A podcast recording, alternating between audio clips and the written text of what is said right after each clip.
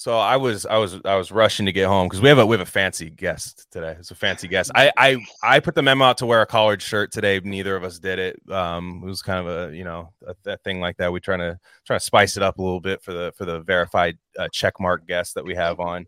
I said he was going to wear a tux actually. Yeah, he said yeah exactly. I, I, don't know. I'm glad yeah, did. Yeah, I'm I'm glad. I'm, I'm glad. It's, we're all we're all just we're all just chilling. We're all just chilling. But yeah, I was like rushing home, and I was like, I want to make sure I'm here home in time because I, I work in road construction, so it's like when when I when I make a time for a podcast, I'm like, let me just like throw it. Let me just try to make. Let me just try to make like this time sound safe. You know what I mean? And then like it's always cutting to like I'm always like doing like Keanu Reeves and Speed. You know what I mean? Like on the bus. like I just like I'm not stopping. Everyone get out of my way. Yeah, yeah. Finally get home, and uh and here we are. Here we are. From the five to the six, we be in the mix with that rare candy paint job on the whip. I need food for the kids, money for the rent. Fuck a lockdown, baby, I can't do that shit. And I don't never vote, cause I'm fucking broke. And either way, I know the police ain't gon' leave me alone. On a plane by the visit Glen Rock, need crypto told me I should bring the Glock with me. So I packed up my piece and I'm sliding. Cause we might get caught up in a riot. Middle finger Trump, middle finger Biden. Fuck a left, fuck a right, is you riding? Know you love to see it, dudes rocking. Ain't no politics, baby, we just talking. From the birds to the bricks, we be in the mix. With that rare candy paint job on the whip, who you with?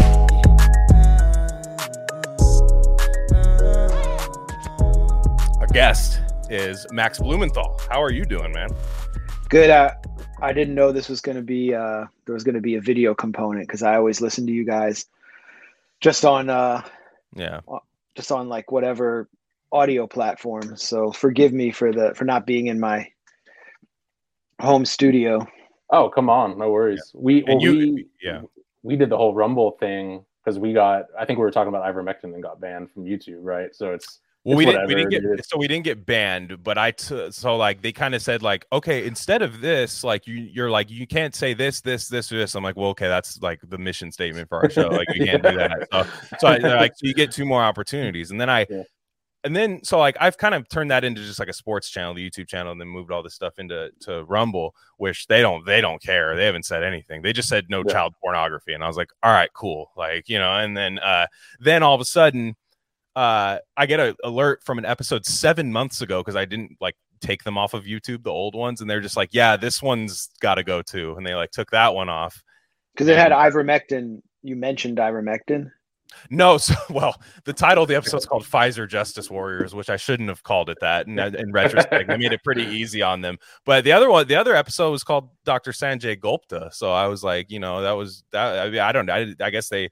Somebody, I think somebody tattled on us personally because those episodes don't have a lot of views. I don't. There's no But- way they, they found those. As long as you don't talk about minor attracted people or maps. Matt. Okay. there you go. You, YouTube's Yeah. okay with that, but not but Yeah. not Rumble. Yeah, yeah, Rumble. Rumble. Yo, draws have the you guys, because I have like you know nephews, not like little nephews in my family and shit, and not because of them necessarily, but you, have you? That man, it's a dark scene in that YouTube child section. You know what I mean? There's some weird like they they have these like AI bots that create these videos now. It's fucking weird, dude. And it's Yeah. it's like don't like don't go down that rabbit hole, you guys. It's just very depressing. And, yeah, uh, I have a, I have a kid, so you Yeah, know, yeah. I've seen I've seen that stuff. Like the algorithm Yeah. takes you to some disturbing. It's co- it's called Coco Melon. Coco Melon. Yeah, it's called Coco Melon, and it's like Coco. there are like these uh, cartoons that feel AI generated, Yeah, and the songs are really um, inane and idiotic. But after you listen to an hour of it, it like really messes your mind up. Fuck yeah. Yeah. That's insane. Well, the ones I was seeing were like, you know, watch Spider Man and the girl from Frozen do like butt stuff or what. It was like, what the fuck, dude? I'm like, yeah, it's and it's like, And we got, like- kicked off YouTube. yeah, that's what I'm saying.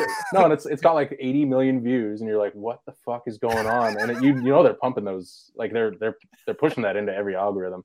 But it's Could yeah, you man, send the it's, link? It's dark. Yeah, yeah. Uh, um, just for the yeah research yeah. purposes, but yeah, exactly. Yeah, yeah. yeah. but it's Um, aimed at kids. So anyway, uh, but yeah, thanks for coming on. I uh, I watched your uh, who uh, who is it? Alfred Des- uh, interview. Yeah, yeah. And my thanks first thought was like, why why are you coming on our show? that guy's awesome, man. Yeah. yeah, yeah, He's a he knows he, he's yeah. I could you guys had an awesome conversation, and I could tell you respect him a lot. You know, and that yeah, that was a lot of fun. Yeah, how was Well, that for you? Yeah, he's just another one of the actual experts who is so distinguished and just so loaded with credentials who's been just abused publicly abused for going against the grain Mhm.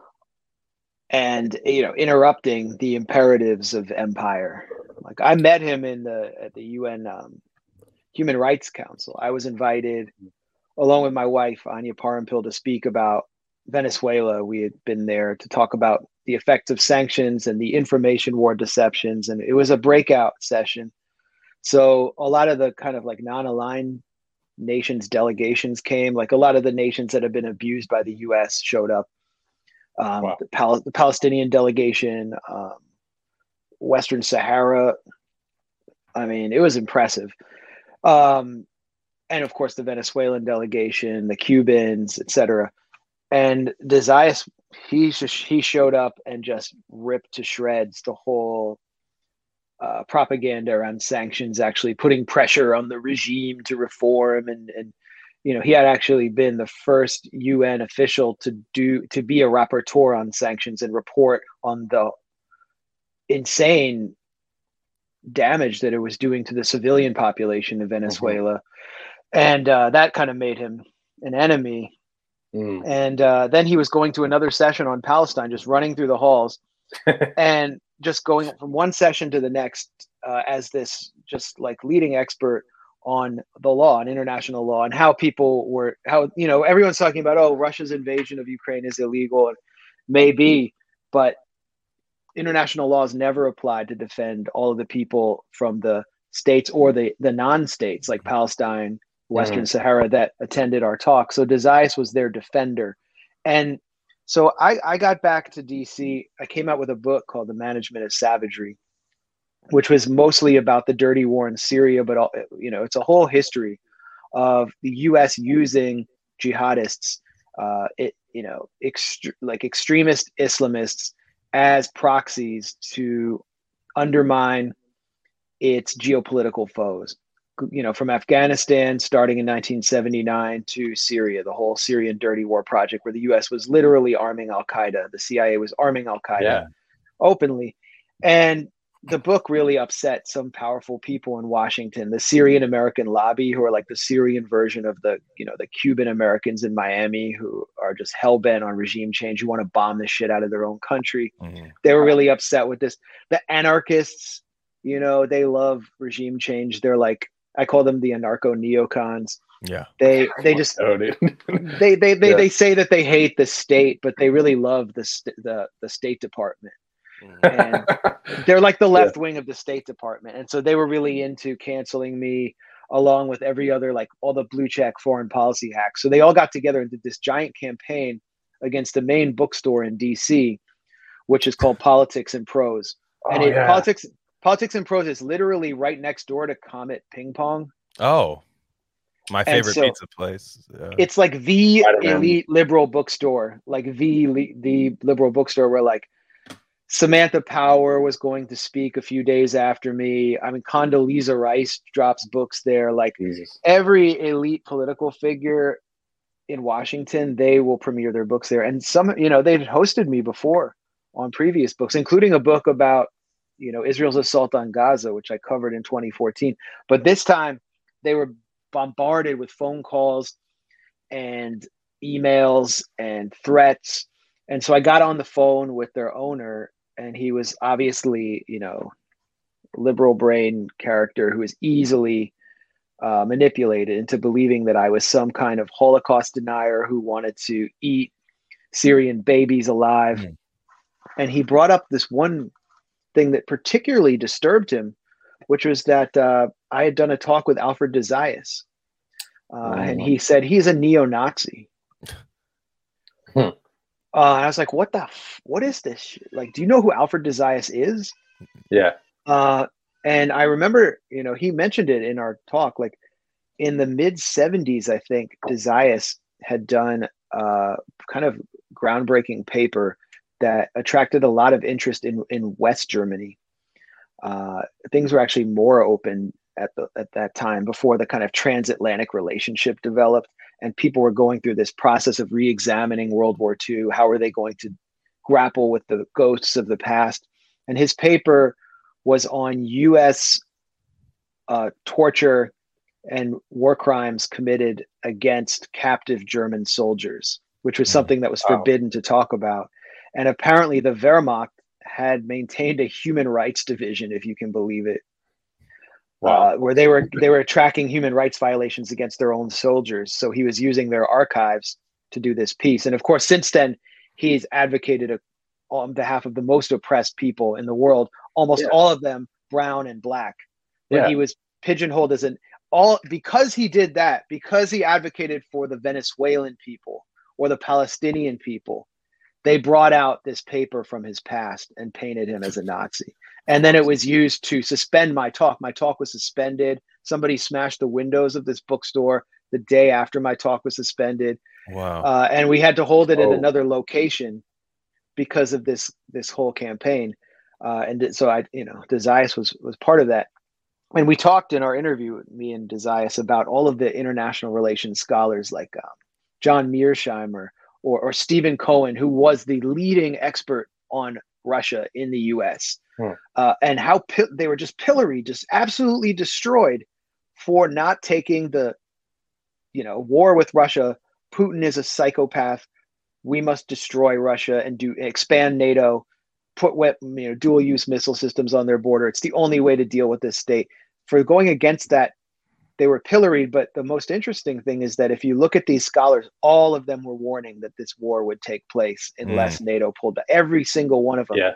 Mearsheimer said that we put Ukraine on a primrose path to war, and he was 100% right. He said that in 2015. Yeah, was gonna, when was this all happening? Around what's the time frame for? Well, according like uh, I mean, according to like because for me, I haven't been plugged into that kind of stuff, but like Yeah. I even I knew there was some tension there, and like but like you know all the liberal outlets will be like overnight Putin lost his mind, you know what I mean? Yeah. And- and, yeah, you will not believe it. Breaking news, little Sports Center sound like. Yes. Like it's, it's it, it- no, it's insane. Like uh, so, like yeah, exactly. How long has this been brewing for? Like it's been that long. Like like yeah, it's it's crazy. Well, I mean, it's been brewing since the end of the Cold War, because Mm. George H.W. Bush's Secretary of State, Jim Baker, cut a deal with Mikhail Gorbachev, who Mhm. believed that the U.S. could be an honest broker and help him. Well, first, he believed they could help him reform into a social democracy. And then, and he believed also that this gentleman's deal would mean that NATO would not expand beyond Germany, which meant that countries east of Germany would not be turned into hostile bases for US aggression with weapons systems pointed at Russia, which would be significantly weakened after it lost its strategic depth because the Soviet Union was he was giving up the whole Soviet Union. Mhm. Well, the satellite states and Gorbachev thought, oh, it's untenable. We just lost Afghanistan. We're in an oil crisis. Like oil prices are down. Our population is in lines, long bread lines. They're restive. You know, they see what's going on on the other side of the wall and they want to be treated like, uh, you know, they want that. They want supermarkets. So Mhm. he did this. He never got it in writing. And it's like the the Sioux tribes with the Black Hills Treaty, or so many other Native American Indian tribes often never got their agreement in writing. And even when they did the Black Hills Treaty, it was just completely violated. I guess Gorbachev didn't know that history. He was just like the history's ultimate cuck. He's one of the most hated men in Russia today. Yeah. And then the US just looted Russia in the 90s. It put Russia under neoliberal management, just looted every everybody's pension. Mhm. Uh, something like 3% of the entire population died. Um, three to five million deaths. Uh, the, the lifespan of the average lifespan went down by like over five years. People just drank themselves Yeah. to death and died in the gutter. And NATO expanded. The US was like, well, you didn't put it in writing, buddy. So I heard the craziest that that like the largest decrease in pop in life expectancy, uh, besides war and famine and stuff, was in Russia during that time in, in like human history, basically, which is insane. Right? Yeah, I never Yeah. knew that. Yeah, that's crazy. Well, and there's a reason we don't know it. I mean, go back and look at U.S. media at that time. It's like Yeltsin was the guy presiding over it. Yeltsin was basically a CIA asset, a, com- a complete, like a bad alcoholic. He wasn't like a functional alcoholic who could really like, you know, he, he just he could not manage his shit. Like a lot of people, a lot of of of, of leaders, like they can use alcohol to actually um, break bread with enemies and Right. you know have late night sessions with intellectuals and artists and like it enriches them. Yeltsin was easily manipulated by the U.S. because he was just his brain was like a, a, just like a fermented potato by the Mm. time the U.S. That stole the got election out. Yeah. um, and he was just like, you know, Chechnya was happening. The CIA was sending jihadists through the rat line into Chechnya. Russia was just being bled every which way. The Russian army was like a shadow of its former self. It was a disaster. And then and NATO was just expanding as much as it could, uh, putting, as I said, weapon systems and troops closer and closer to Russia. And if you look at the US media at the time, they were celebrating this miracle taking place in Russia, the free market miracle, while Russians were just dying. This is what this is like one of the biggest crimes of the 20th century. It's as I would think, I think it's as big a crime as Vietnam, Wow. uh, considering how many people just died excess deaths. Mhm. Um, I think lockdowns are ac- uh, ac- across the world, particularly in the global south, are on that level as well. Yeah. Uh, but we don't, we just don't think of it as a crime because not only because it's you know justified as a public health measure, but because we don't understand excess deaths, the concept of people just dying when their economy is completely shut off. But that's what's ha- that's what happened there. They had a heroin crisis. All the heroin from Afghanistan came in, and that led to an AIDS crisis. Um, they had never, I mean, just everything happening at once. So that all leads to Putin. Yeah. Putin comes in, and the West is doing all, specifically the CIA is doing all these color revolutions in Georgia and Mm. um, Azerbaijan. And, uh, sorry, uh, uh, Georgia, and uh, they did the, the. they- They all have like different colors. Um, you know, uh, it Shevardnadze was the was the president of Georgia, and he was friendly with the U.S. administration, but he wasn't. He was too nationalistic, wanted to hold on to too much, so they removed him with this clown, uh, Mikhail Saakashvili, who was also a CIA asset, was completely managed by the U.S. Like he always had this uh, guy, this U.S. intelligence officer named Bruce Jackson, with whispering in his ear. He was just telling him what to say. The guy was like just a, a literal puppet almost, and you have you know Poland coming into the NATO fray, becoming basically a, a U.S. military base uh, as it's as it, it you know it was also basically looted. The Czech Republic, I mean, people had they lost everything there. Y- y- all of the Baltic states become like basically bases f- for NATO operations, and Russia finds itself surrounded by the time Putin comes in. Ukraine uh, also was, you know, coming under de facto NATO management to some degree. And they had the Orange Revolution there, and this oligarch named Boris Berezovsky, this Russian oligarch, funded the whole thing. And Berezovsky had actually blessed Putin when he came in. He was like the kingmaker, this crooked oligarch who um, ultimately, you know, was so corrupt he fled to Israel, where a lot of Russian oligarchs live now. And they all thought, you know, in the Wall Street Journal was like, Putin's a great guy. He's going to be just like Yeltsin. Everything's going to be great. We're just going to Oh, keep wow. this whole project going because Putin came out of that same milieu in St. Petersburg. He was like the deputy mayor, and the mayor was just this full scale capitalist who, you know, was handing the city over to the free market. So they thought, why would Putin do anything different? He was also a former KGB agent in the Dresden office of the Mhm. KGB who, you know, turned out the lights of, on the Soviet Union there. He saw like his entire country just disappear overnight. And it was a, just as tragic for him as it was for most of Russians who we never hear from. Hmm. And he was a nationalist. Uh, Yeah. Nationalism threatens the U.S. when it comes from a place like Russia, Venezuela, China, Cuba, and that's really you know you hear about communism or socialism or whatever. At the end of the day, the leaders of these countries are nationalists, Mhm. and they want to protect their sovereignty and their people, and that's what Putin was. So you know he starts cracking down on the oligarchs to some degree. Um, uh, um, there's this guy Mikhail Khodorkovsky from Yukos Oil. He was like just so criminally corrupt and wanted to just shaft the state the way Berezovsky had, just keep the looting going. Putin put him on trial, put him in a cage. He like did this whole big PR extravaganza with like the biggest, most crooked, corrupt oligarch in a cage on TV, and Whoa. they sentenced him. I think he got like ten years. The the West Western media painted it as like, uh, you know, Sacco and Vanzetti or something. It was like this the worst thing that could ever be done. Uh, he's abusing this this wonderful guy. So Khodorkovsky uh, eventually leaves, and him and his son fund the opposition to Putin, working you know hand in glove with U.S. intelligence.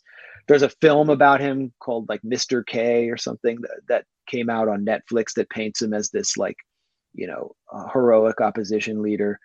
Um, but that was a statement Putin was making to the oligarchs, which is like, we are this. You're going to work with the state, or you're going to go to jail.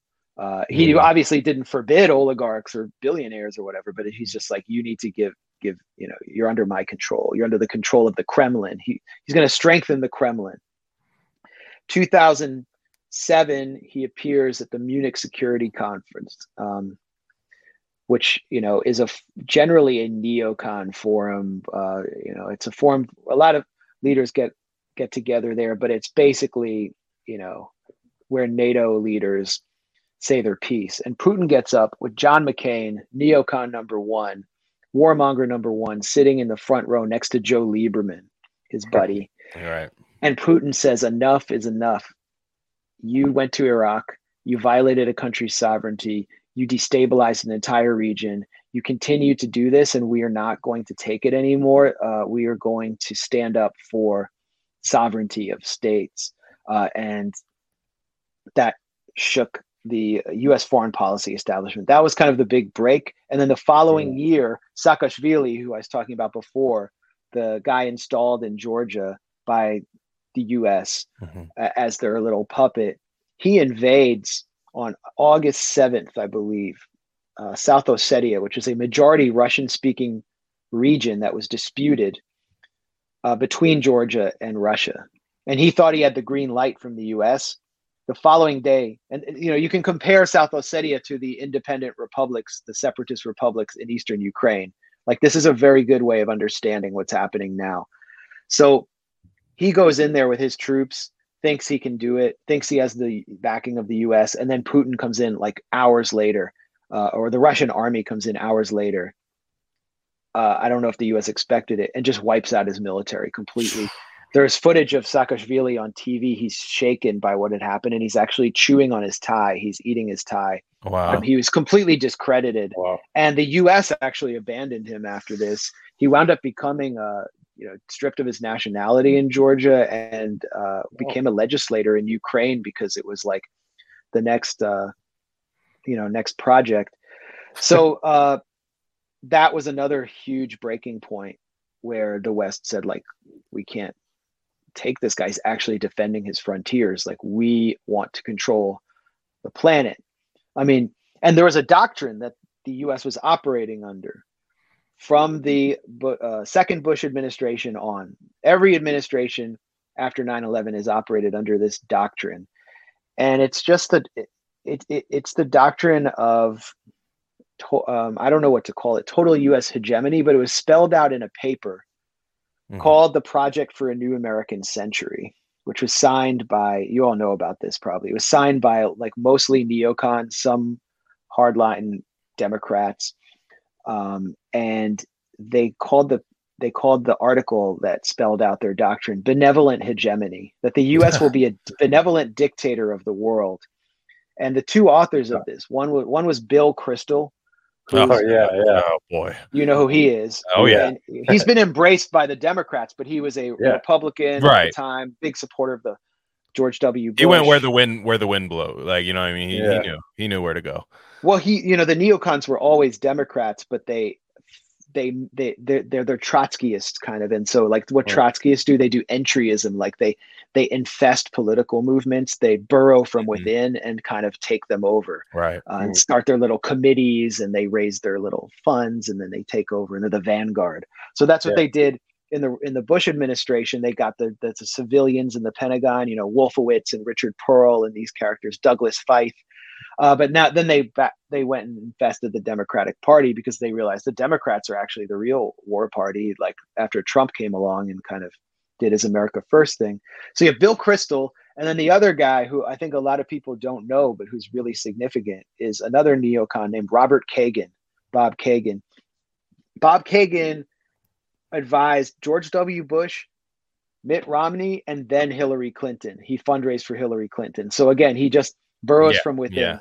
Yeah. And his wife, Victoria Nuland, right now is the top State Department official presiding over Ukraine Russia policy. And Now, who- Fuck. What, oh now, my who God. is she? Who is Victoria Nuland? Um, you know, she ran a. Um, she was a founder of a, uh, dem- a Democrat, a warmongering Democrat think tank in Washington called the Center for New American Security, fund, funded by the arms industry.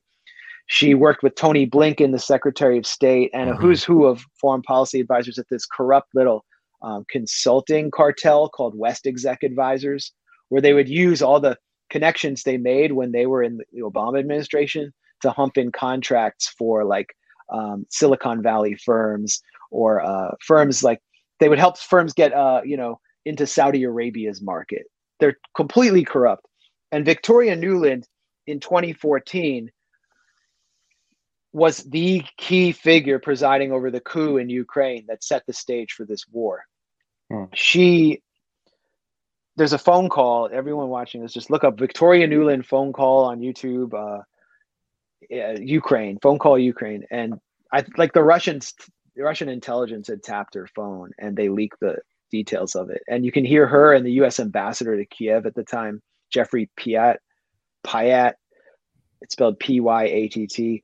They were just deciding who would be in the next Ukrainian government after the coup took place, which the U.S. had funded. Victoria Nuland was seen like uh, in 2012. There's video of this too online, boasting that the U.S. had contributed seven billion dollars to the Ukrainian opposition since the end of the Cold War, uh, and she's at an Exxon Mobil sponsored event. so she she was like handing out cookies on Maidan Square in Kiev when people were protesting for a change and for regime change, and she was like handing out cookies to literal neo Nazis who were the street muscle, as well as you know young liberals who just wanted a better future. So 2014 is the real turning point. It's the Obama administration. You've got the neocons in there. The Arab Spring had happened, so Obama toppled all these other governments. The U.S. was just like, we're going to keep toppling everything. Uh-huh. And Nuland comes in. She's like on the Maidan. John McCain comes to Maidan Square with the Democrat Chris Murphy from Connecticut, and they give speeches telling people like, topple this government. The government was elected. It was democratically elected. It was a democratically elected government run by a guy named Viktor Yanukovych, who and they call him pro-Russian. Yanukovych.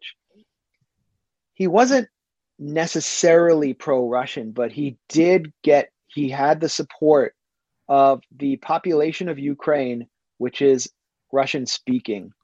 And uh, one third of Ukrainians or so identify with Russia, are mainly Russian speaking, and are terrified of the government that's been in Kiev since 2014.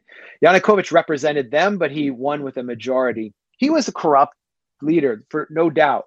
But basically, how he got defined as pro Russian was that the Europeans came to him with a deal along with the IMF called the European Economic Association Agreement. And it was just austerity. All it was like what happened to Russia in the 90s. They're like, we're going to give you aid, but you have to loot the coffers of your, you know, loot the pensions, just hand over all the state assets and put, you know, cut social services. And then Russia countered with another deal. They said, "We're your neighbors. We're right next door. We're going to give you very cheap gas to heat your to heat in the winter. We're going to lower tariffs. We're going to send you grain, and we are going to like tighten this bond between these two countries that were historically linked." And Yanukovych said, "Well, I'm going to go with the better deal." And then overnight, the protesters, the protest just erupted in Maidan Square, the central square in Kiev. Hmm. Do you th- do you think the protesters really were caring cared about the association, economic association agreement, or an IMF deal? No, they were being just flooded with propaganda through new media stations that just like cropped up overnight. Like one Yeah. station, one of the key stations um, that helped launch the Maidan coup is called Hromadske. And it was launched with money from Pierre Omidyar, who is the Hmm. owner of the Intercept. Intercept, yeah. Yeah, the Intercept's like, you know, what the fuck? get rid of Putin. what? Omidyar, Omidyar is a, I, as far as I can tell, he's a U.S. intelligence A asset. hundred percent. and Really like what that's why I just I'm so I I always thought the intercept was so suspect. It's like they're recruiting all these anti-establishment, big time journalists, and like they, aside from Glenn Greenwald who left and kind of saw yeah, yeah. several years what it was, they've like disappeared a lot of them, and they disappeared the Snowden files. What the? That's so great. I've only so heard there's so many name. there's so many insane layers to this, but we Yeah. got to stay on. Do we got to just just stay focused? Yeah, yeah. 2014, this government comes in. They put some oligarch at the top named Yatsenyuk or something. Uh, he's a billionaire technocrat. But the neo Nazis are a real force because they maybe 10, you know, they're 10% of the electorate supports them, maybe less. But without them, they wouldn't have uh, been able to beat the shit out of the Berkut, the um, the, the the the police that protected um, Yanukovych. Further, there was a massacre in Maidan Square of civilians. Like 50 people were shot by snipers. That was a false flag, and Yeah. those were they were snipers probably brought in from Georgia, but the, there were neo Nazis involved in it. Specifically, the character who became the speaker of the Ukrainian Rada, the Ukrainian Parliament, uh, Andrei Parubiy, who you know i've grilled him in wash he's been brought to washington he founded something called the social national party like sounds like the national socialist party because it's inspired by it he founded a literal neo-nazi militia called the patriot of ukraine and he's brought to washington. But this guy was deeply involved in this whole scheme. Um, there's a professor named ivan katchanovski from university of ottawa who's broken the whole false flag operation down. But that's how they were able to be like uh, Yanukovych is killing his own people, and Mm. they forced him into this deal where the police stood down, uh, and then the neo Nazis raided the presidential palace, nearly killed him, and basically drove him into exile. And then they went and fought this war in the east, where the majority of the Russian population was. After massacring over 50 Russian speakers in a union hall in Odessa, which is another city with a lot of Russian speakers. They went to the east, they formed the Azov Battalion, which is the most militarily motivated fighting force in Ukraine. They're like, they're the main force on the ground right now, uh, training civilians and, um, you know, fighting face to face with Russian soldiers.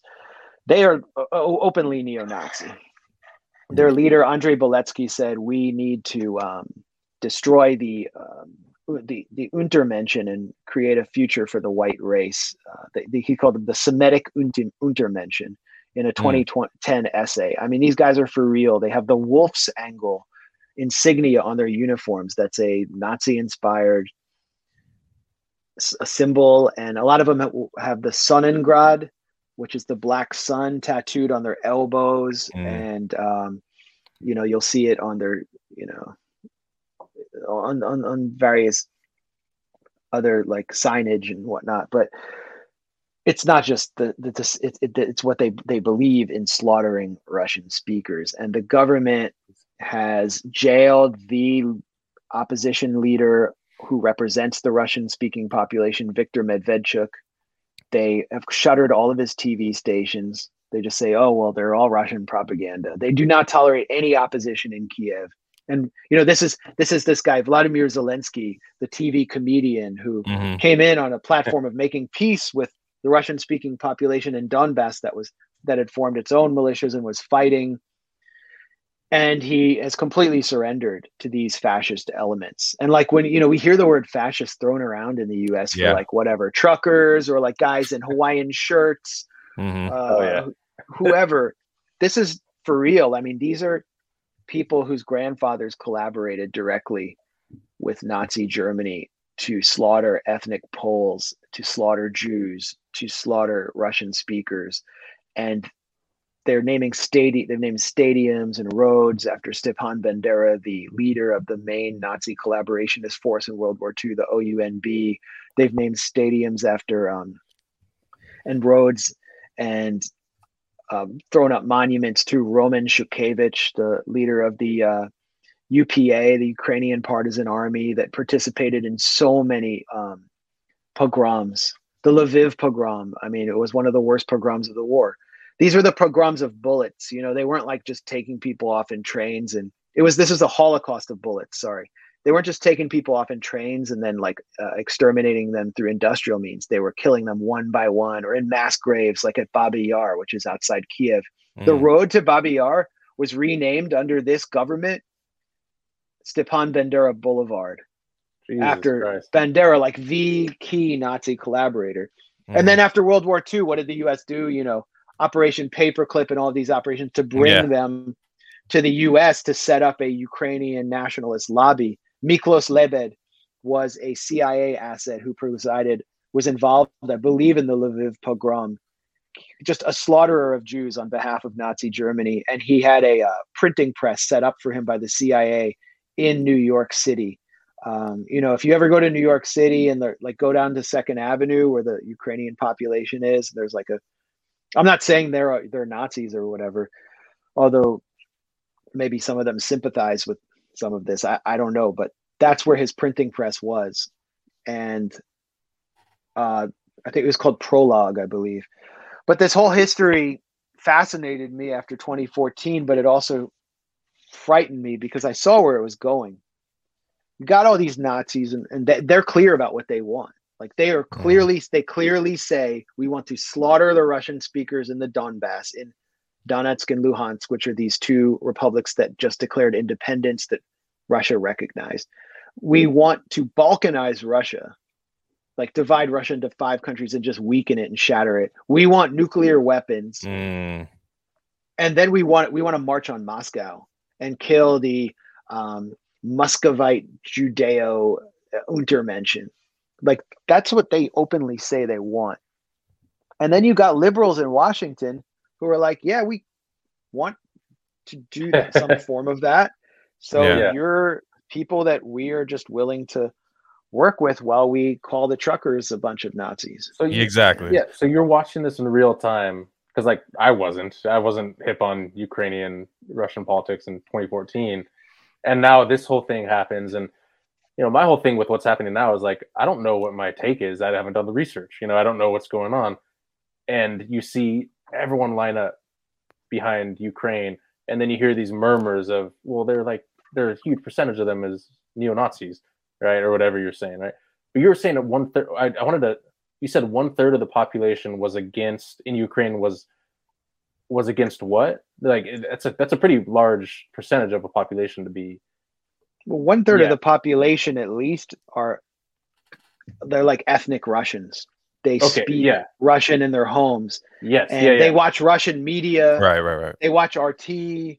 So they're they stressed identify. out right now, right? They, they're they, they're their feet are to the fire in this whole. Well, thing. they've they, been stressed out. I mean, yeah. that's what happened in 2014. Is a war started in the east where most of them live, okay, and they wanted to not be part of this insane state that had just been declared. Like their language was always an official language in Ukraine, and okay. the new government in Kiev said no, Russian is not. We don't want it to be an official language. You are second yeah. class, fifth class citizens. We hate you we want to show you that we hate you. We want to weaken the Russian Orthodox Church where you pray. They were eh, there in so many ways. They were just told that they were not part of Ukraine, but at the same time, that government did not want to part with that land that they were on because they wanted to exploit it, and so they wouldn't allow them to vote in elections. They would, and these these Luhansk and Donetsk, Luhansk and Donetsk. It's hard to say if you're an English speaker. they are basically socialist breakaway republics that organize their own people's fighting force. Uh, and not socialist in the way that like the DSA and like Bernie people mm. are hmm. socialist. They're like they're pretty hardcore. yeah, what is yeah. that? I don't know. I don't know what you mean. yeah. Like they are not like it, well, I'll get into that later. I mean, I actually, I'll get into that in a second. But basically, Oh, they they took a stand and they died in large numbers. yeah. Uh, they they didn't they didn't have like a lot of organization in the beginning, but they did mobilize into a very potent fighting force. Yes, Russia did support them, but Russia was not there. These are Ukrainians fighting Ukrainians whose rights have been stripped away, and most of the deaths, of like fourteen thousand people have died in hideous ways. Hmm. Um, you know, there were there were reports of um, mobile mortuaries, like mobile body disposal brigades to hide the deaths uh, from uh, international monitors. That just uh, people being shelled in their homes, so many people losing limbs, but 14,000 have died since 2014. And according to the UN, since 2017, over 80% of those deaths have been on the ethnic Russian or Russian speaking side. So you have this giant human rights crime happening and a war happening with uh, people suffering who are basically stateless, Hmm. uh, who are also their leadership is saying we are socialist. Uh, they're fighting, just fighting for their rights. I would, a- a- but they're aligned with Russia. So that there's no solidarity from the DSA for them. There's no solidarity from U.S. socialists for them Mhm. they're completely kept out of US media. They're suffering the killing of them and their children, the shelling, completely ignored. And and we we only hear about them as just kind of like Russian separatists. So Mm. most Americans don't even know they're Ukrainian. And that really is part of the reason that Russia intervened in Ukraine was that the Ukrainian military had was escalating against that population. And I know because I interviewed an American who was fighting with them from Texas. Um, I can connect you with him. He's a fascinating figure. His name is Russell Bentley. Uh, you know, check out our Yeah. interviews with him at the Gray Zone. But uh, Okay. yeah, he told me what was happening days before the Russian intervention.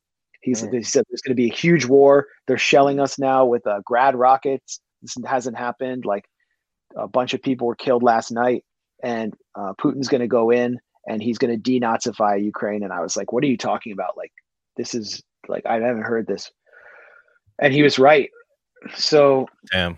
that's just some more context for understanding. And I mean, again, it's like, it's not your fault if you don't know all these details, partly because I don't have a real job where I like work on roads or whatever. Like, this is my Yeah. job.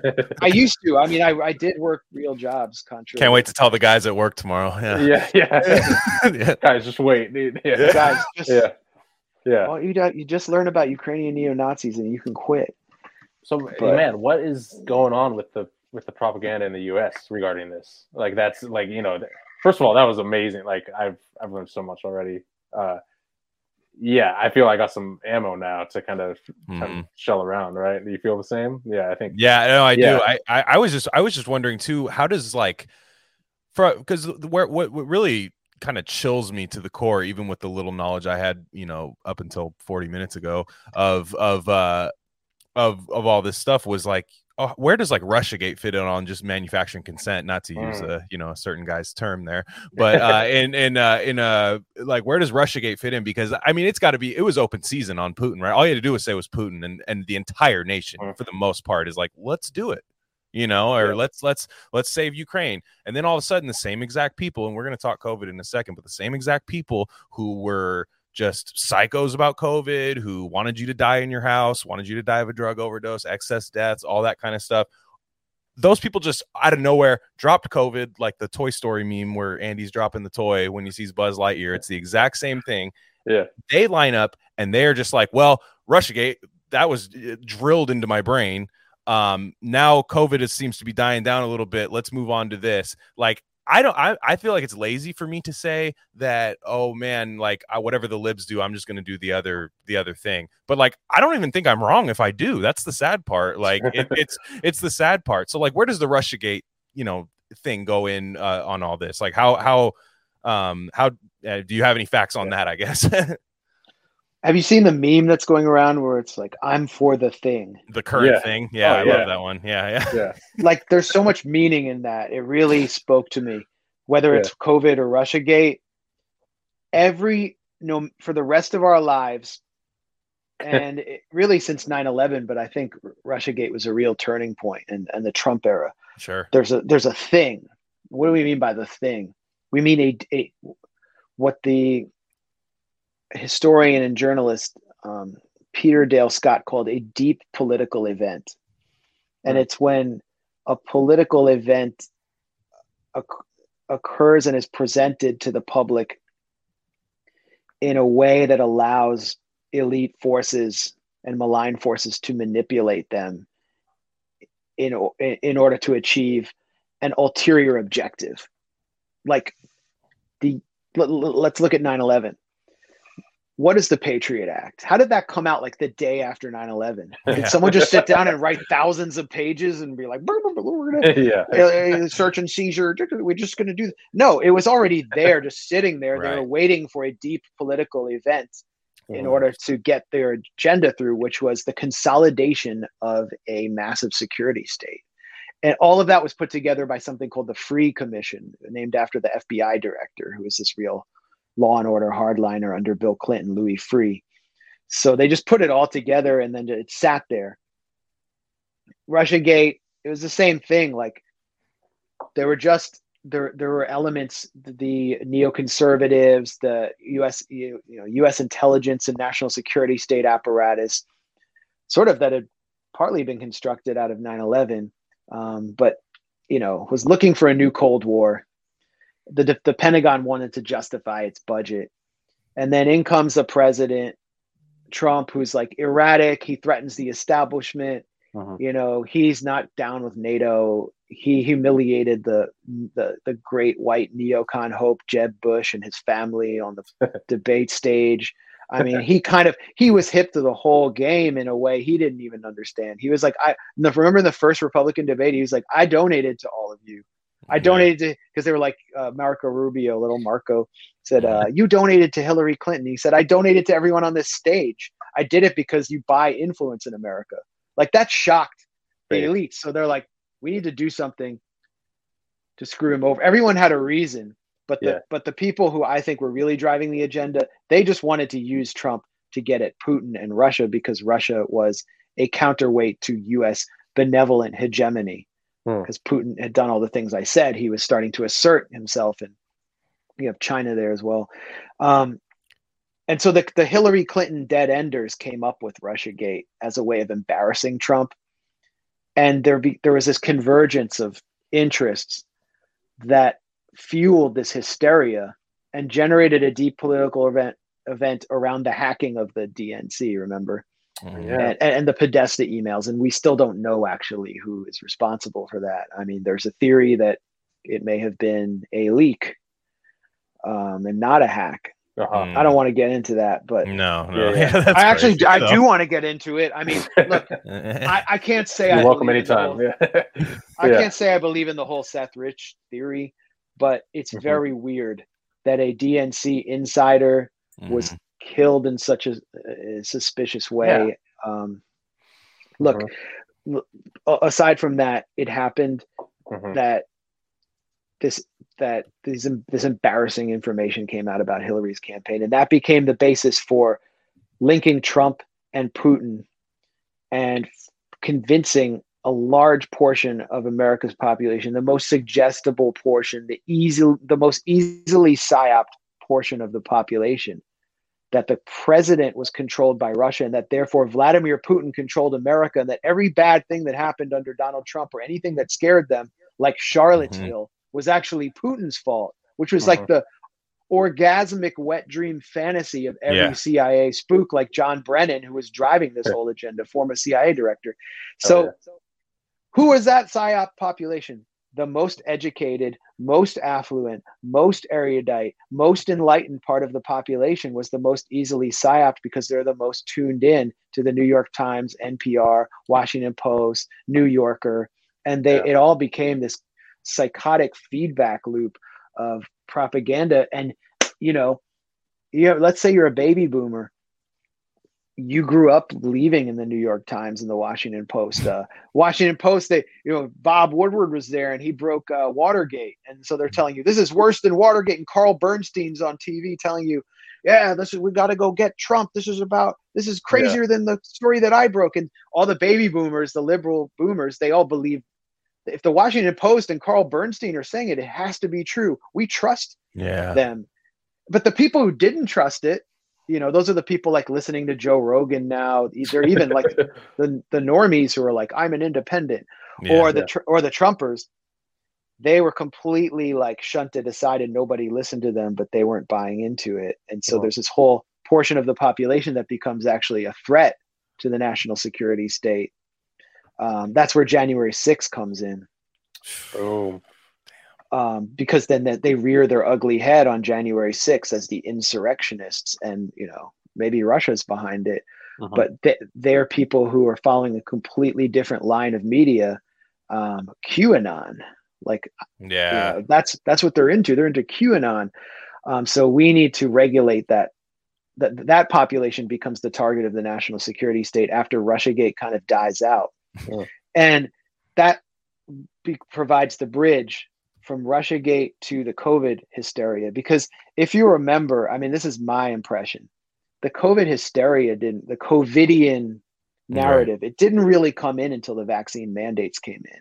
During the lockdowns, it was like, we're all in this together, bang your pots and pans. Yeah. It was the vaccine that really divided everyone it became like the partisan dividing line and it was deliberate because it's about further fracturing the 99% between they created a new category the unvaccinated who are the people who won't listen to the new york, new york times and the washington post and maybe they're mm-hmm. into qanon and the vaccinated who are the compliant ones who are you know more educated and uh, they're yeah. aspirational uh-huh. um, and so eh, all of like it, it, it's it's it just becomes this this sort of pipeline of deep political propaganda from one event to the next that drives a portion of the population that I think has the most cultural influence, definitely in the US, completely sure. batshit mm-hmm. insane. And they needed, and something else was going to come along. I mean, the COVID thing, you know, they kept it going for way longer than I expected. Yeah. Oh my god. It was gosh. pretty impressive. Yeah. I wanted to. I wanted to. Oh, sorry, sorry. I wanted. Yeah, I no, go ahead, ask, go ahead. I just wanted to ask you real fast, um, because some. I I think it would be doing our our listeners a bit of a disservice if I didn't. But there is a uh a lot of people who have been, you know, I, we we've have a very small fan base, but there's a few people who have just been like on this. You know what I mean? On this yeah, from yeah. since the beginning. And you know, I don't know if you've seen some of the sentiment online, but a lot of the dissident, you know, left media, I guess if that's what I want to call it, a lot of them, you know, are kind of left a sour taste in some of the um the truthers' mouths by being maybe a little bit late on it. Um, I've heard your name tossed in there. I don't I don't know your genesis of like COVID truthing or anything like that. But um, like, do you sympathize maybe with some of these people that maybe some of the media class could have stepped in during school lockdowns at the beginning, remote virtual learning that we still have, masks in schools and things. Do you do you feel like maybe the media was a little bit late on that, or or do you feel like having a bigger platform, it is tougher to speak out, you know? Well, I'm not, I, I wouldn't identify with the media class. Uh, so right, well, the, the I, media I never, the you know what I mean, never, though. Yeah. The, the, yeah. The media class never, the media class went the, in the other direction. They were the enforcers. Um, but from my point of view, yeah, I came in, I came in, um, when the mandates were announced. Okay. That's for what vac- I, dec- for the vaccine. I decided. Yeah, Yeah. I decided to speak out because I just decided it was just completely unethical and wrong, and it was going to be destructive, and um, that it was going to lead to. I mean, I saw it leading to something like the trucker convoy, and then Uh-huh. like a new, a new uh, security crackdown, and um, so I spoke out. I should have spoken out before, but there were a lot of reasons why I didn't. Um, so, like when I did start speaking out, I had someone on who was one of the first kind of dissident voices on my Mhm. show at Rokfin, CJ Hopkins, Oh, yeah. just as a way of saying like I'm going to platform these people Right. uh, and use the large platform I have that they don't have to give them a voice. Um, and I can't, I can't, I can't do it at YouTube. Yeah. No, no, you can't. so I just started this live stream at Rokfin. So that's what I've been doing week in and week out there.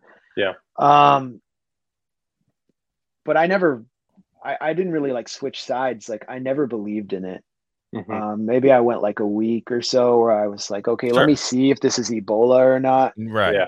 And then I just kind of threw in the towel and was like, the masks and or, or, like wearing some cloth schmata on my face is Yeah. going to stop the spread. That's ridiculous. The lockdowns were obviously absurd. And what I did was, you know, because at the gray zone, I, it wasn't just me, like some independent voice. Like we were a group of reporters. I was the editor who founded it. I was overseeing the operation, but I was working with other people, and we had this mission of kind of our main bag was anti-imperialism. So Right. we went Yeah. to Bolivia to cover an election that reversed a coup. Uh, we went uh, to Venezuela repeatedly because Venezuela was the target of a really ferocious regime change attempt by the Trump administration. And I think we made a huge impact there. And I was also able to see people like in the tropical region of Cochabamba who are just living life normally and treating COVID Yeah. with natural herbs Yeah. um, and talk to them. And it helped me kind of understand COVID in a different light. But I didn't speak out about the lockdowns. And honestly, like if I had been in Europe, I might have seen it differently because they were much harsher there or Australia. Um, and then the other factor was that, you know, you all, I, I've, I've listened to your, your show. I'm a fan and, you know, it's, it's therapeutic for me to listen because you talk about having dipped your toe in the left or immersed yourself briefly in the left. Mhm. Mhm. Um, I was like in the deep end. So, or yeah, am in yeah, the- yeah. I probably, I still am like, 100%. Like- Yeah. Yeah, yeah. and the left had taken this demented position Yeah. that uh, yeah. that is that, that that COVID restrictions would bring about. I mean, this is actually what a lot of them thought, and they've said this that COVID restrictions would help bring about the basis for communism Yeah. or socialism. yeah. yeah. they thought the, the original lockdown was a general strike. They thought it was Uh-huh. a general strike that would they would withhold their labor. Labor. I'm not going back to work until capitalism's over. And um, then that, that they had to they had an, an irrational fear of the virus. And you know, I'm not I'm not going to knock any regular civilian down for just being scared of COVID. That's that's Yeah, yeah, yeah. your decision. But supporting draconian measures that did lead to these excess deaths, as you alluded to in Russia and stuff, but like led to that here in our own backyards. And now Yeah. it's do you see excess deaths happening? No, there's no bombs going off. There's no uh, you know, shrapnel and like stuff like that and all these cra- crazy things. But at the end of the day, they were teasing COVID as though there were going to be mass graves underneath turnpikes in like the East Coast and stuff. So they they were alert, alluding to that too. And um and that and that's kind of what I tell people uh in that sense too, where they'll you know there's people that'll say like why can't people see like what you guys have been saying? I'm like, you know what? I think a lot of them do. Like, but the, some of these people have huge platforms, and it is their livelihood. And I'm not not talking about you. I just mean in general, people with big platforms that have a lot more scrutiny than us. Like for the longest time, when we were first talking about COVID being, you know, maybe not what what's being cracked up to be, we had like 60 listeners. Like, Yeah. if that, like, like, I don't know, I might have been Yeah. being generous there. Like, it's like I didn't. The, the idea that one of them is going to dox me and get rid of my job, my probability wasn't very high. So, like, I Mhm. understand why that happens, but I do feel that I did feel the need to at least get an answer on that because, like, there are some people who are like, no, man, like if you weren't if you weren't on this March 14th of 2020, like Yeah. I you're a Fed. You know what I'm saying? I'm like, I, Fed is a word I don't throw around like that. I just Well, I don't know. Yeah, Yeah. yeah. And you And publish credit- you published uh I, if I'm get, get me wrong, our, our friend Jeremy Loffredo. I mean, That's you right. a, a brilliant piece of Jeremy Loffredo, who I think is one of the best at at just actual like you know who who the spooks are, who who these people are, um, and and there was a piece in there talking about uh, vaccine passport technology and how oppressive that it is and stuff, and that's not something that you put out there, you know, if you're scared, you know, I mean, if you and if you are submerged in leftism in the waters of leftism, that is something that I've respected, and that was when you popped on my radar when we had talked to Jeremy, and I was like, man, Yeah. this is cool, like this is like this is cool. also i gotta say what got me back on your radar because i've known you for a little while but what got me back on your radar was the uh, absolutely electric jimmy dore max blumenthal talking shit about noam chomsky a vaccine apartheid video i love that i will i listened to it like four times i think it's so great Well, I blew that shit up because uh, yeah dude I come found on that Chom- I heard Chomsky was was saying something, and I found the video, and then I blew it up on Twitter, Mm-hmm. and you know that was what What that was, the dude? period. What the when- fuck was that? That's so crazy. that was Yeah. when there was the official campaign, the manufacturing camp c- consent campaign to demonize the unvaccinated and call for their deaths. Mhm. And Chomsky was participating in it. So I, I just thought, you know, I'm going to face a crazy backlash for this, but I can make a difference here with Yeah. with you know my Yeah. platform and what I've done. And what I want to do is just throw myself in there, take all the hits I can, and break the left consensus on this issue. And I feel like with Jimmy Dore, me and Jimmy, you know, Jimmy wasn't always the way that he is now, where he's Mhm. completely red pilled. I mean, Yeah. he's if it wasn't for him, it wouldn't this wouldn't have happened. Uh, the cons- I don't think the consensus would have broken in the same way. Yeah. Um, and he had been injured by the Moderna vaccine, like so Yeah. many people I know. And I, I and you know what shocks me is that I know a bunch of people on the lockdown left who were injured by the Moderna vaccine in crazy ways. Yep. And they Members just my saw it, as well. Yeah, a lot. Everyone Yeah. knows Same. someone. you Same. Yeah. Yeah. they Mhm. they saw it as part of like it's it's almost like they saw it as part of this ritual Like military self sacrifice. Yeah. Yeah. Battle scar. I'm a veteran type thing. Yeah. It was Ugh. weird. Yeah. Um uh they told me in person and um, I would just be like, well, why won't you Yeah. say anything and like they will get kicked out of their socialist organization they will lose their status among the followers Oh, no. of their podcast like whatever the left is t- just like if you think like covid is tyrannical like take the tyranny and then just like bottle it up and compress it and then uh, fill it up with like a gain of function research uh, do gain of function research on it Yeah. and that's the atmosphere of the the left on covid it's just Yeah. insane.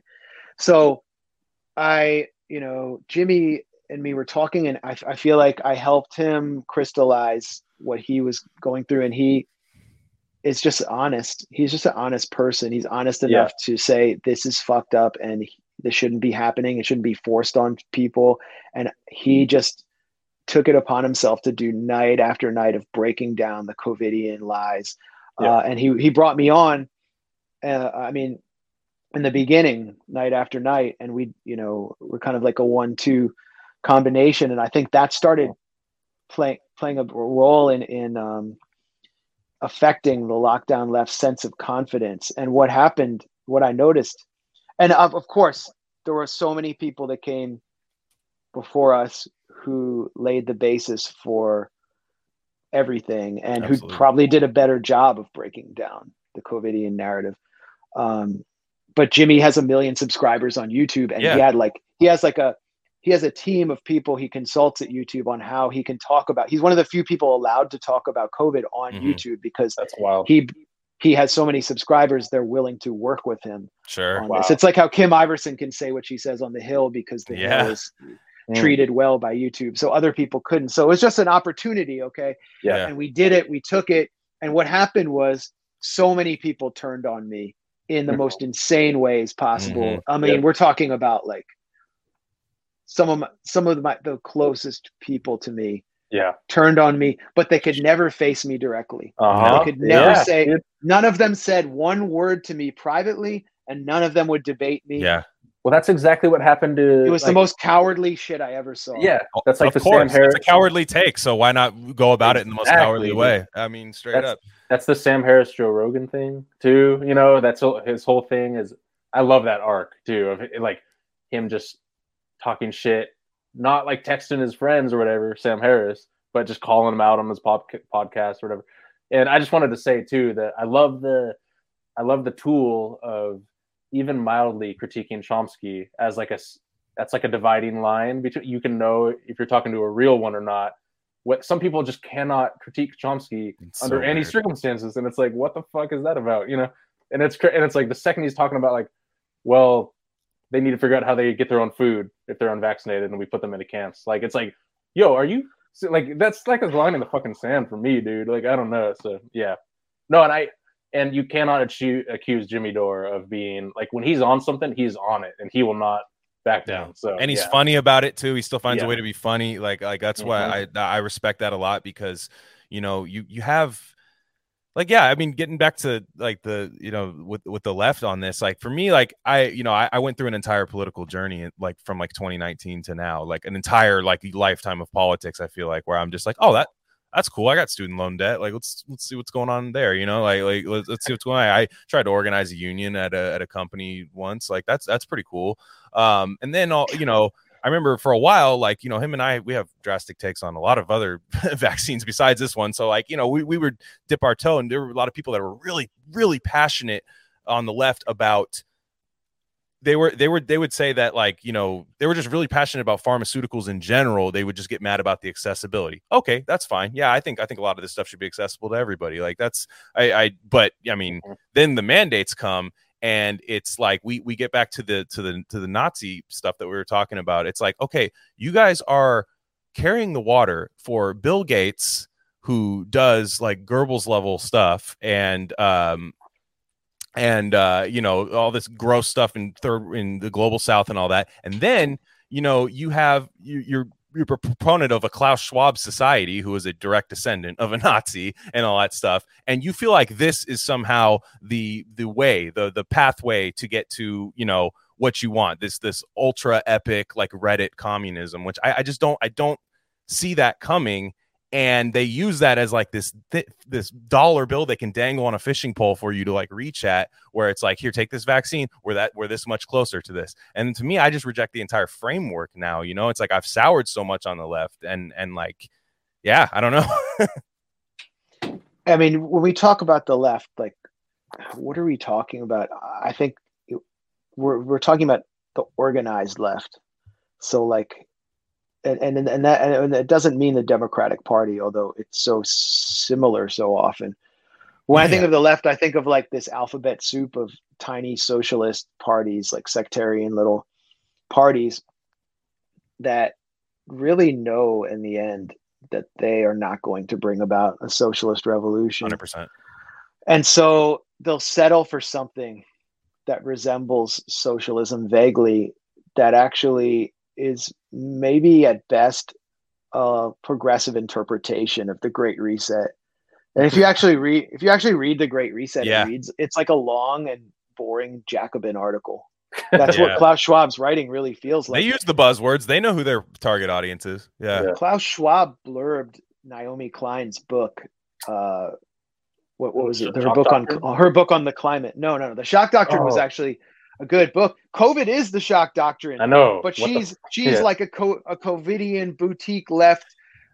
She's like the left hand of the Great Reset. Like uh, why are they all like? It just doesn't seem like a natural trajectory. Like, just take that next step, man. Just take that yeah. next step. Like, like just follow follow the breadcrumbs, yeah. man. It's there. No, it's just take that next thing. step and and lose all your friends and like piss off everybody around you because you know everybody. So many people around me were like uh, lockdown leftists, uh, and what what I mean, where I was going with this was I wanted to say two things. Like, um, number one, it's just a personal issue for me. A lot of this is personal. I mean, the politics is personal. That's kind of what drew me into the left mm-hmm. in general. Is just my own personal experience. And you know, one thing I experienced, I grew up in Washington D.C. in the 80s and 90s. It was a black city. I grew up in a mostly black area and I experienced, I did experience a lot of police repression, uh, harassment constantly. The cops thought I was like uh, buying drugs if I was driving around there because there weren't that many white people driving around in uh, Ward 4 DC. And they would always, you know, harass me, pull me over. We, me and my uh, friend of mine who was also white, we'd get arrested just all the time, like like like like repeatedly just for driving around our neighborhood. And then if we had our you know any black friends in the car we just get pulled over taken out searched. You know they'd like the cops would like search our grundle like you know play with they'd like they put their like their hands up there mm. I, I, was a cop held me at gunpoint once because i reached for my registration too fast. Yeah. we were pulled over for no reason while we were returning a video to blockbuster you know because like that's how old i am. I was gonna say um, yeah, age docs yeah. I remember putting up yeah exactly. I put up my hands and i was like don't shoot. And he had his glock yeah.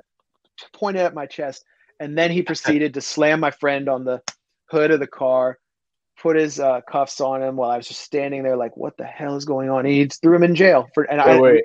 What movie were, were you returning? No, just kidding. I'm yeah, I was returning Crash. No, Yeah. yeah, Crash. yeah, the uh, I was just returning some videotapes like Patrick Bateman. Yeah. Yeah. Um, the point is so so police brutality for me and the George Floyd stuff and all of that Eric Mhm. Garner everything for me it wasn't about being part of the left for me it was just about me really not liking the cops because of what they did to me and my friends that's uh, that same friend who was arrested he uh, wound up being beaten by Yonkers PD uh, in the craziest incident where he did nothing and they handcuffed him, pepper sprayed him, three cops just beating him with nightsticks. And then he was charged with uh, uh, uh, assaulting an officer. He couldn't leave the country for years. He was put on trial. I mean, it was insane. I, I can tell you so many stories like this. And that's what kind of brought me into the left was just that feeling of a, of a hatred of, of unjust authority Right. and and and I, and I believed in civil liberties. And so COVID comes along. I have my own personal experiences with the medical system. I don't Mhm. really care to divulge them. Like now, maybe someday I'll tell the story. But I've been you. I I feel like I've been used as a profit center for big pharma, and Mm. not voluntarily. Basically, you know, thinking I was like I had to like save my life.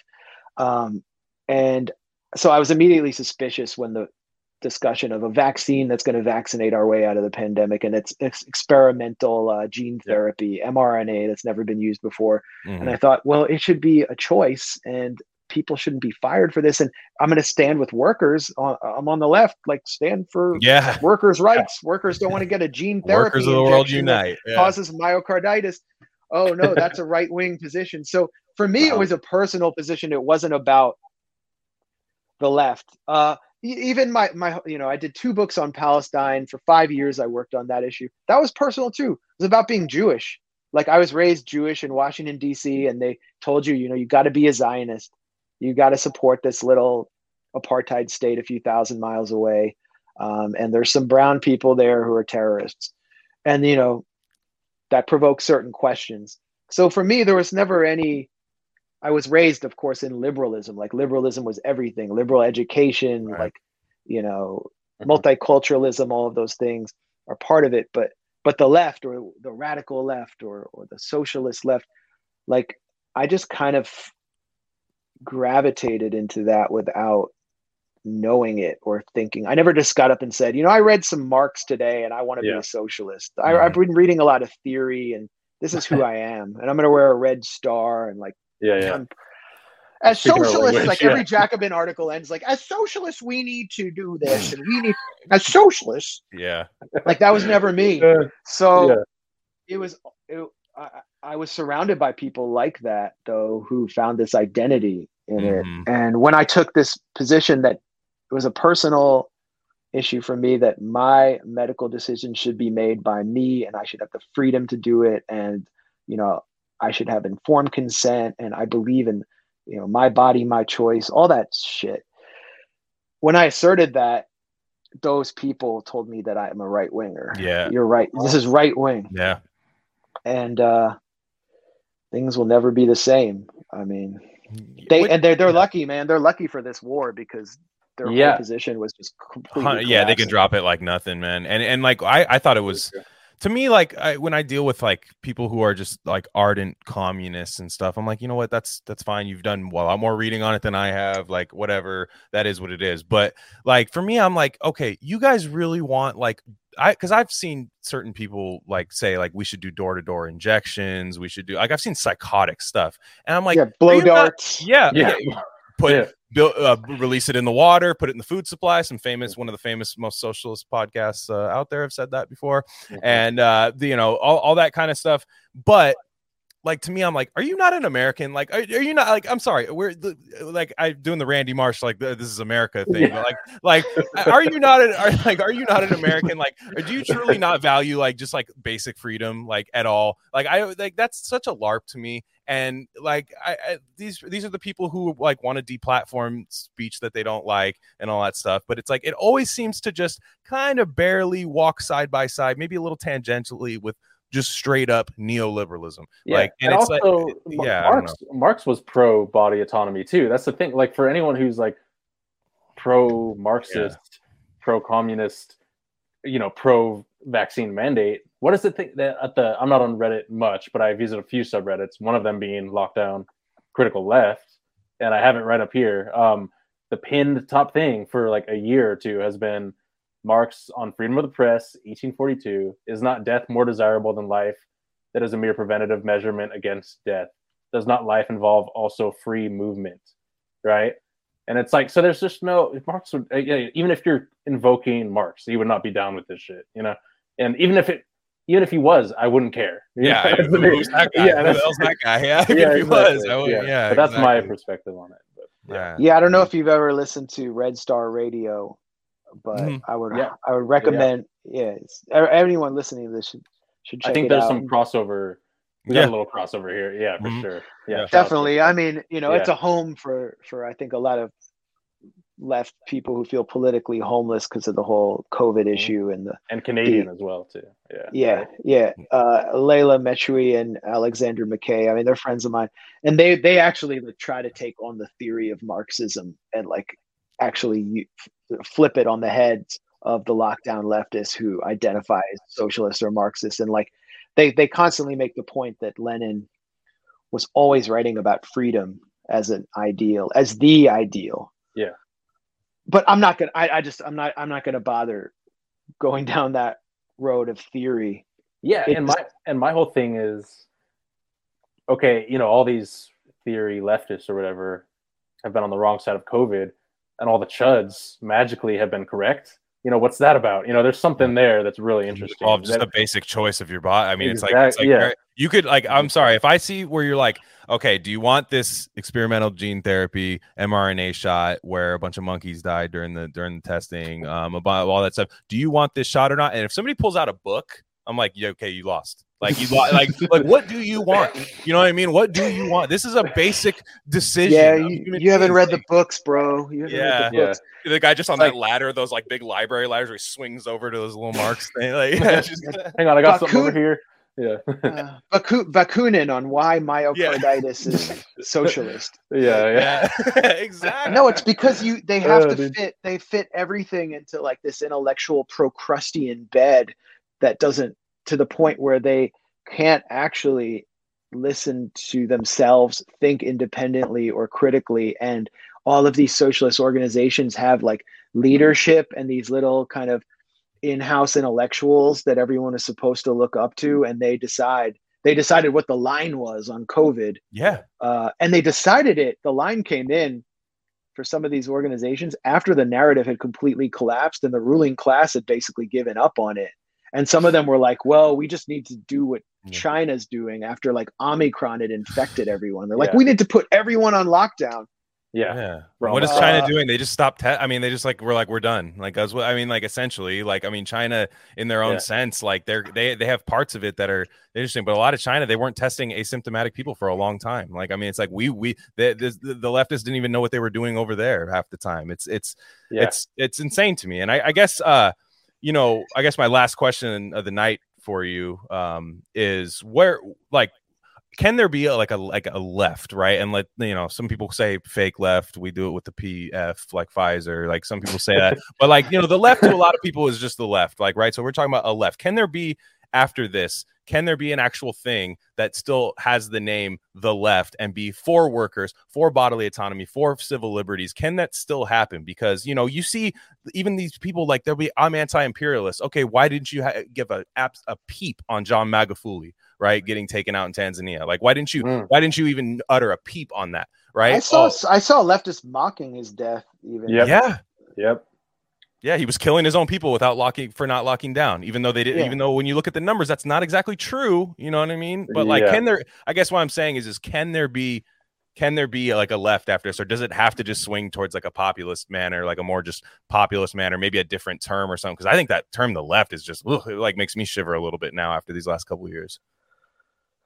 Man. I, I wish i'd thought about this beforehand. Nah well i, I just something- thought of it now so yeah. Actually it's a it's a hell of a question i mean i actually have been thinking about it constantly. I talk about it with a lot of friends. And you know, so I've I mean there's like there've been like two there's been a fork in the road socially and politically for me with people where some people adhered to the COVIDian narrative, turned on me or gave me a cold shoulder, never said a word to me, never would debate me. Um, and behaved in some of them to be just behaved in despicable ways. And then, you know, other people who did talk to me about it were open about it.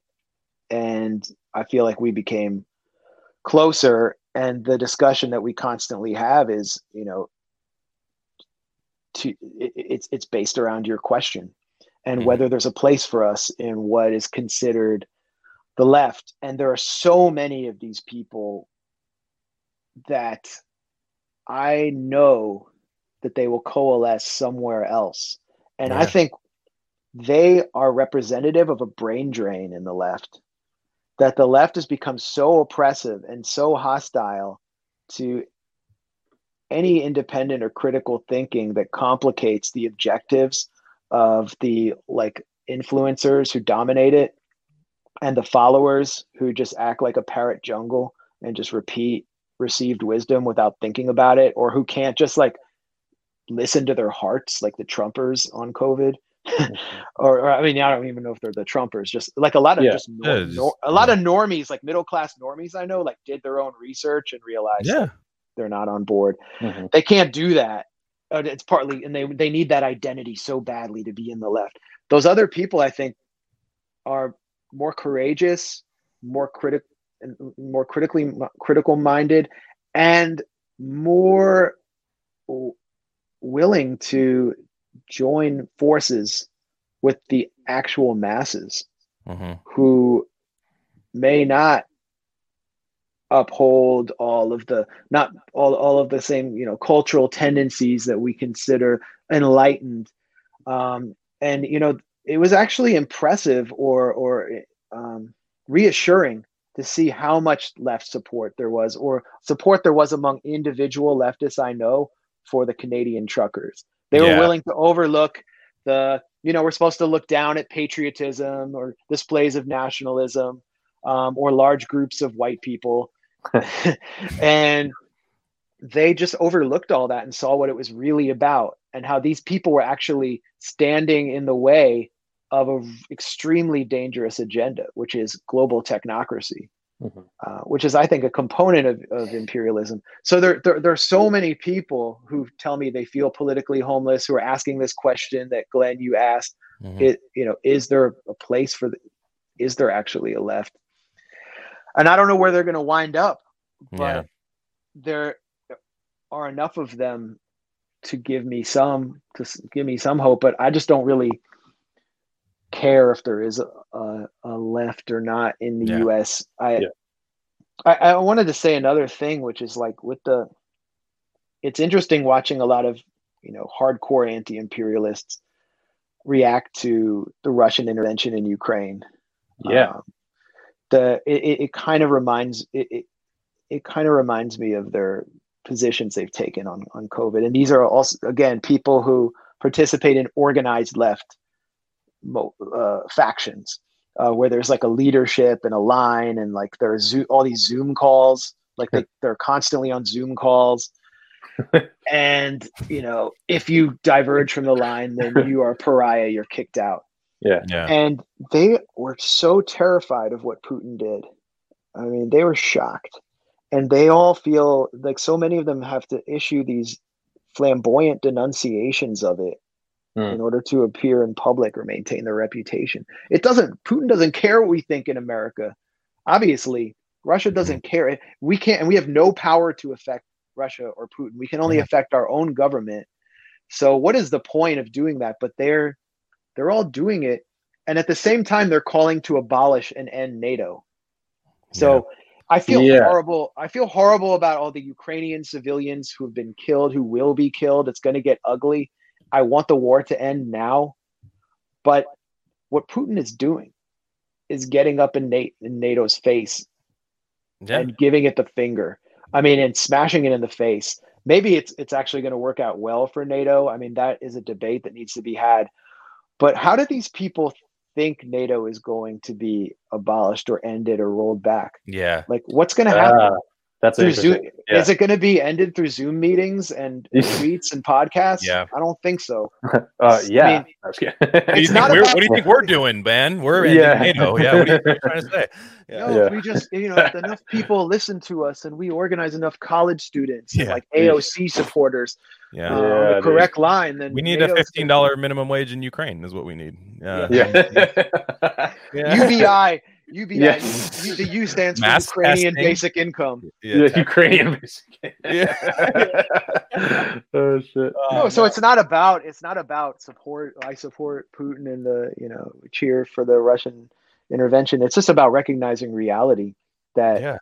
the future of NATO will be decided by force, whether it's military force or financial force.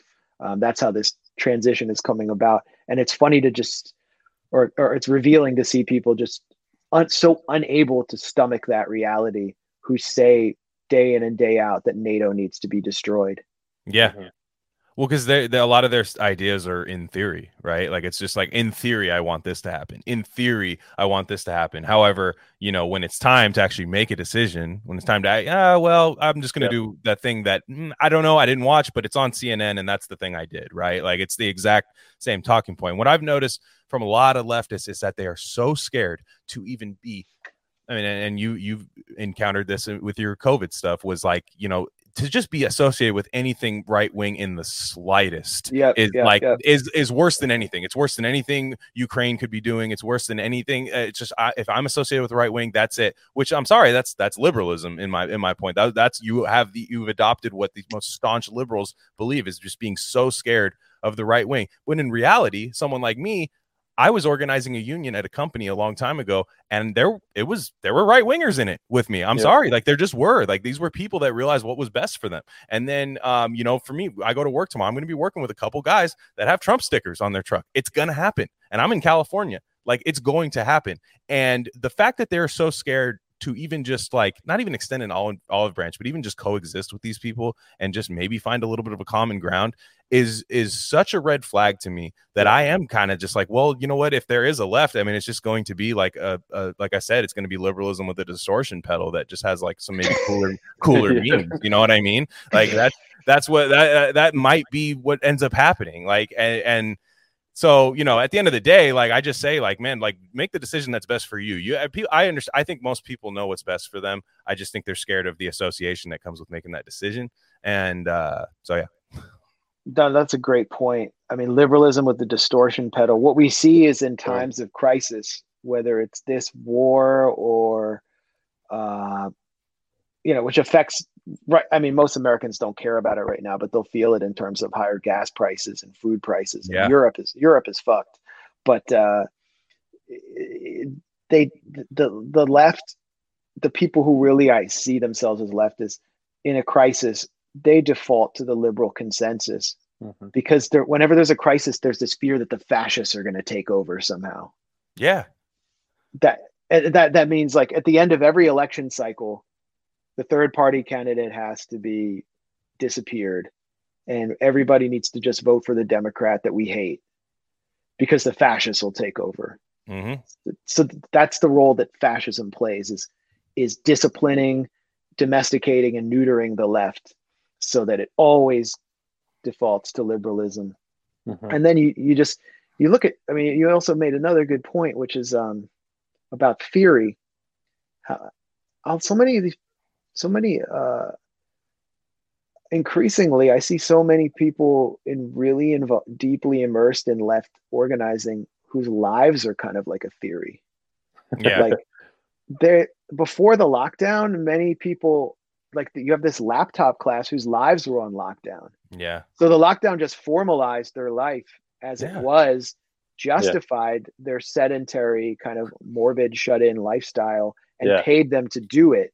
So they just were having the time of their lives.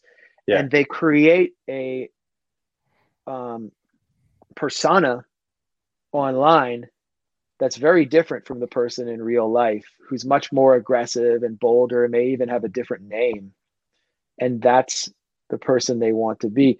But when war or crisis comes that fades away. The the the simulacra the Yeah. the persona and it just all gets boiled down to the cold hard reality and it terrifies the shit out of them. Yeah. so what kind of change can those kind of people actually affect that's why i distinguished like the socialists of donbass from the socialists of like the bernie movement is those people get out in the physical world with rifles and affect the change the change they need to see which is independence sovereignty fighting for their for their nation Mhm. and their families. Um, that's what like Russell Bentley always talks about. Russell Bentley, who fought with the Nova Russian Army in the um, Essence of Time Battalion. It's a battalion named for a communist faction called Essence of Time, uh, which is a Russian communist party. And he said, you know, the, he, he was he would go to these socialist meetings in the U.S. and it was just a joke to him. And Mhm. you know, he found the real socialist reality on the battlefield there. I'm not saying that's my ideal, Yeah. Yeah. Yeah, yeah, yeah.